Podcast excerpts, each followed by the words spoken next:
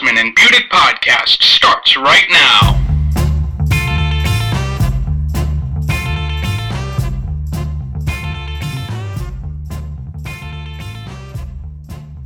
Welcome into the Asman and Budick show. Jake Asman alongside not Dan Budick. Dan Budick somehow he's on vacation once again. Jake Chernock, our executive producer of the program, stepping in to help us sit down with ESPN baseball insider Tim Kurkjian in just a bit. But Jake, what's up with Dan? He's gone again. Dude, the kid is always on vacation. I don't know what the problem is. How come we don't get any vacation days? And we don't It's get enough. We don't get enough It's vacation days. It uh, really is unbelievable. But ESPN baseball insider and analyst Tim Kurkjian, he will join us in just a bit. And I think one thing we definitely have to talk to Tim Kurkjian about is all these competitive division races. Of course, both of us being big Yankee fans, Yankees and the Blue Jays going at it to the bitter end, trying to f- figure out who's going to come home with that AL East crown. And I'm interested to see who Tim has coming out of this division. The Blue Jays, three and a half game lead as the time of this recording. We'll see how this big three game series against the Jays goes for the Yankees uh, coming up this week. But so much to talk about with Tim, and it should be a great chat. No question. We'll also get to Matt Harvey's situation with the Mets. How many innings is this guy going to be allowed to throw? What's his situation for the playoffs? And we'll certainly touch on the NL wild cards. Of course, you know, the Cubs and uh, the Pittsburgh Pirates, they're looking at a one game playoff that could decide who's advancing in all their great seasons. Might not mean that much if they go home after one game. One of those teams will. But we'll get to ESPN baseball insider Tim Kurkjian and his thoughts on all things baseball right after this. Unflippable, unflappable, unleakable. The GustBuster is the only umbrella that won't flip inside out, rip, tear, or leak. Capable of withstanding winds over 55 miles per hour. All of our umbrellas are constructed of the finest quality materials and backed by a limited lifetime guarantee. What are you waiting for? Visit gustbuster.com and get your GustBuster today.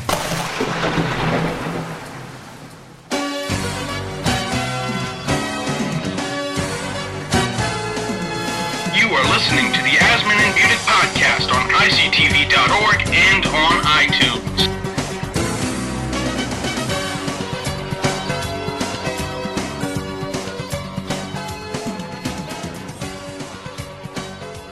Back here on the Asman and Budick Show, Jake Asman alongside Jake Chernock.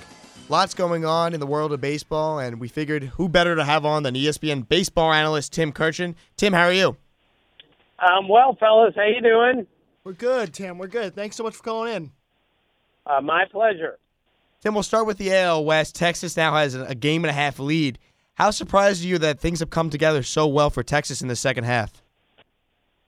Well, I sure didn't see this coming. Uh, not two months ago. Uh, at the beginning of the year, I didn't see anything like this happening after Yu Darvish got hurt, and then with all sorts of other things that went wrong, I didn't see any of this happening. But once they got Cole Hamels, once they got Derek Holland back, once they got Adrian Beltre off the disabled list, then they added Mike Napoli, then they rebuilt their bullpen right in front of our eyes.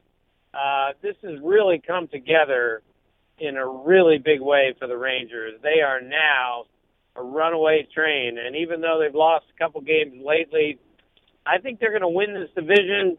And I don't know anyone that saw that coming at the beginning of the year, and I don't see I don't know anyone that saw that coming two months ago. It just goes to show you when you add a couple of big pieces, guys such as Cole Hamels, it can change the outlook in a in a very very fast way.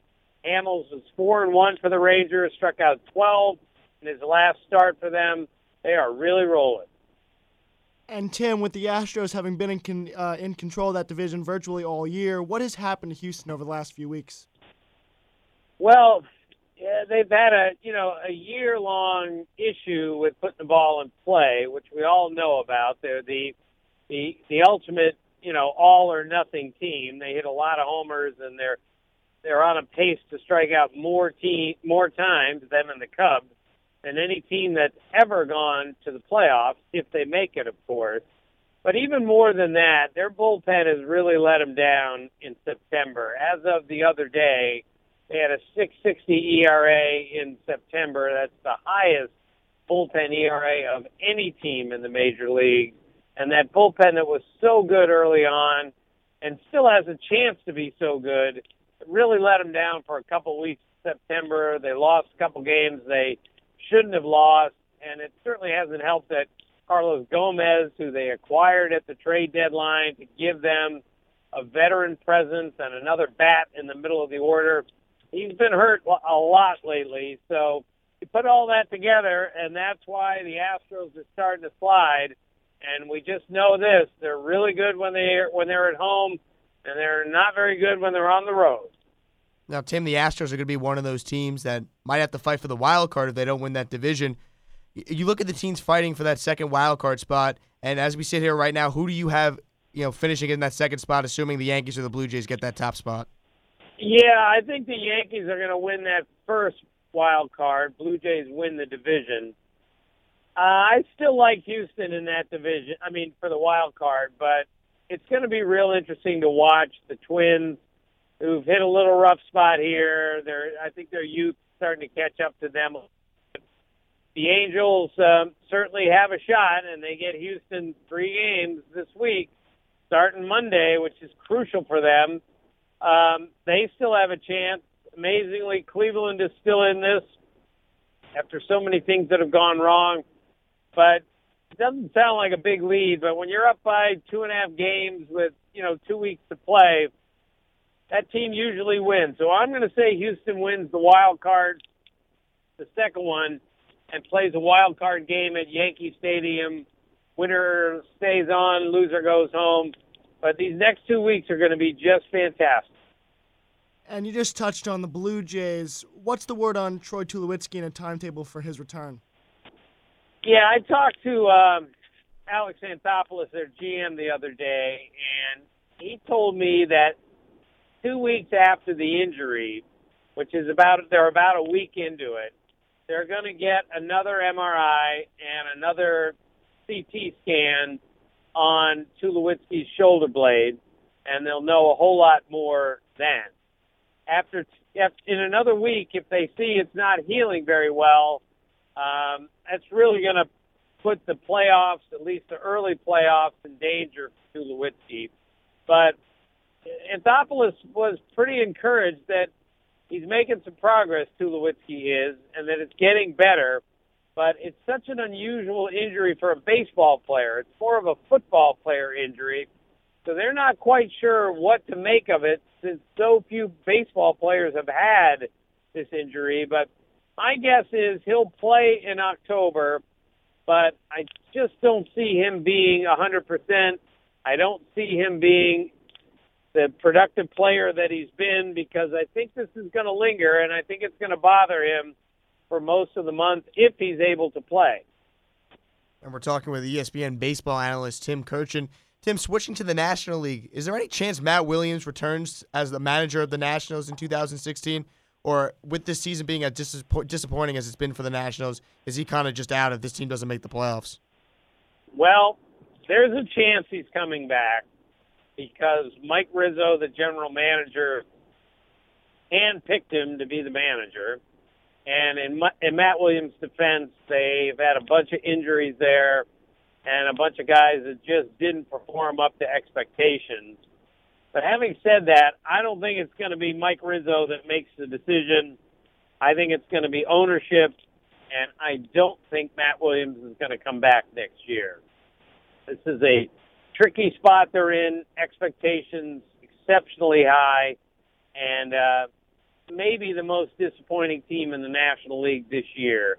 So I don't think Matt Williams is going to survive um, unless Mike Rizzo gets the decision or gets the, and only then will he be back.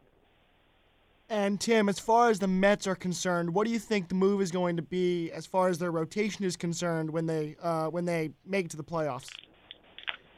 Well, that's a great question. They have so many moving parts with that rotation, but I think we're all guessing on this. I think they're going to start game one with Jacob DeGrom.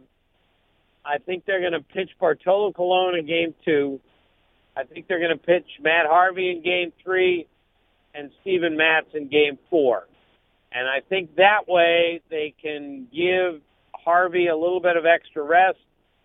I think having Colon, a veteran pitcher, in game two, which might be on the road, which would be a very important start. And him being a veteran, I think he'd be most equipped, best equipped to pitch that game. I think Steven Matz has to be in the rotation because he's pitched so well and being left-handed and with great stuff. I think he has a chance to be dominant in the playoffs here or there. But I think it all comes down to how often you're going to use Matt Harvey and when you're going to use him. And that's really what the next two weeks are going to be all about. How are we going to get the best out of this guy? And Tim, you mentioned Matt Harvey tonight against the Yankees. The Mets only allowed him to pitch five innings. What has been your take on this whole inning situation with him and Scott Boras? Well, a really tricky spot the Mets are in now.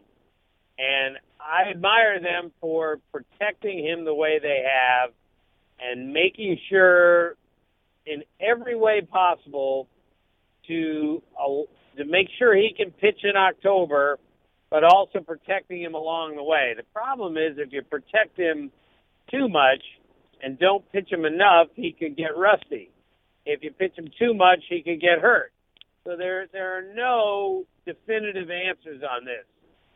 So it's a very very interesting spot that they're in, but I I think they just have to play it out the next two weeks and see where he best fits and how many innings, how many pitches he can throw. But it just seems they're going to have to build the whole rotation around his availability, and that's going to be tricky in itself. With so many questions around the wild card game and then so many dominant teams in the NL Central with the Cubs, the Pirates, and the Cardinals all having three of the best records in the National League. What are your thoughts on the wild card game moving forward and how it might change over time? Well, I I like the wild card the way that it's set up because it brings extra integrity to the regular season, and I think that's important. I I know there was a time not too long ago where it really didn't matter much whether you won your division or the wild card. And I think this is the way it's set up now. It makes you win your division, which is kind of the idea when the season begins. That's the first step. Now, I understand if Pittsburgh plays Chicago in the wild card game, that maybe the third best team in the National League, if not the entire major league, could go home after one game, and that just doesn't seem fair. But this this might be the first time since the three division format came in 21 years ago that the three best records in one league came out of one division. This is an aberrant season. I don't think they're going to change the wild card for next year, but sure, they're going to look at it and say, is this still fair the way we're doing it?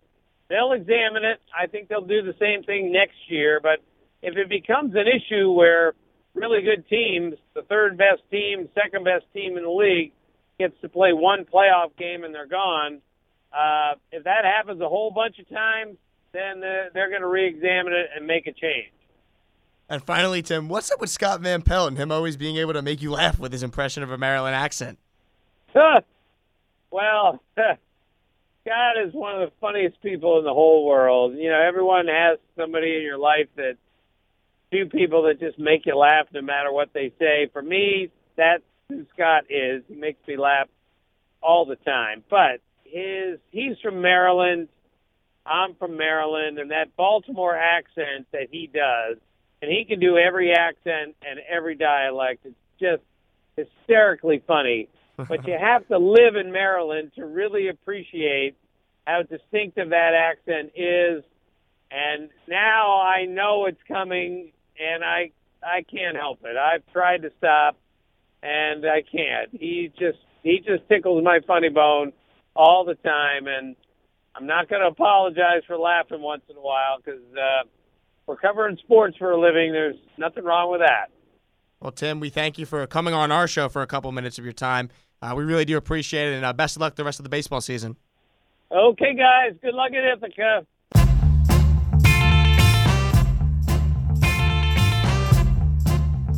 Thank you for listening to the Asman and Budick podcast. Make sure you go onto iTunes and subscribe to the show.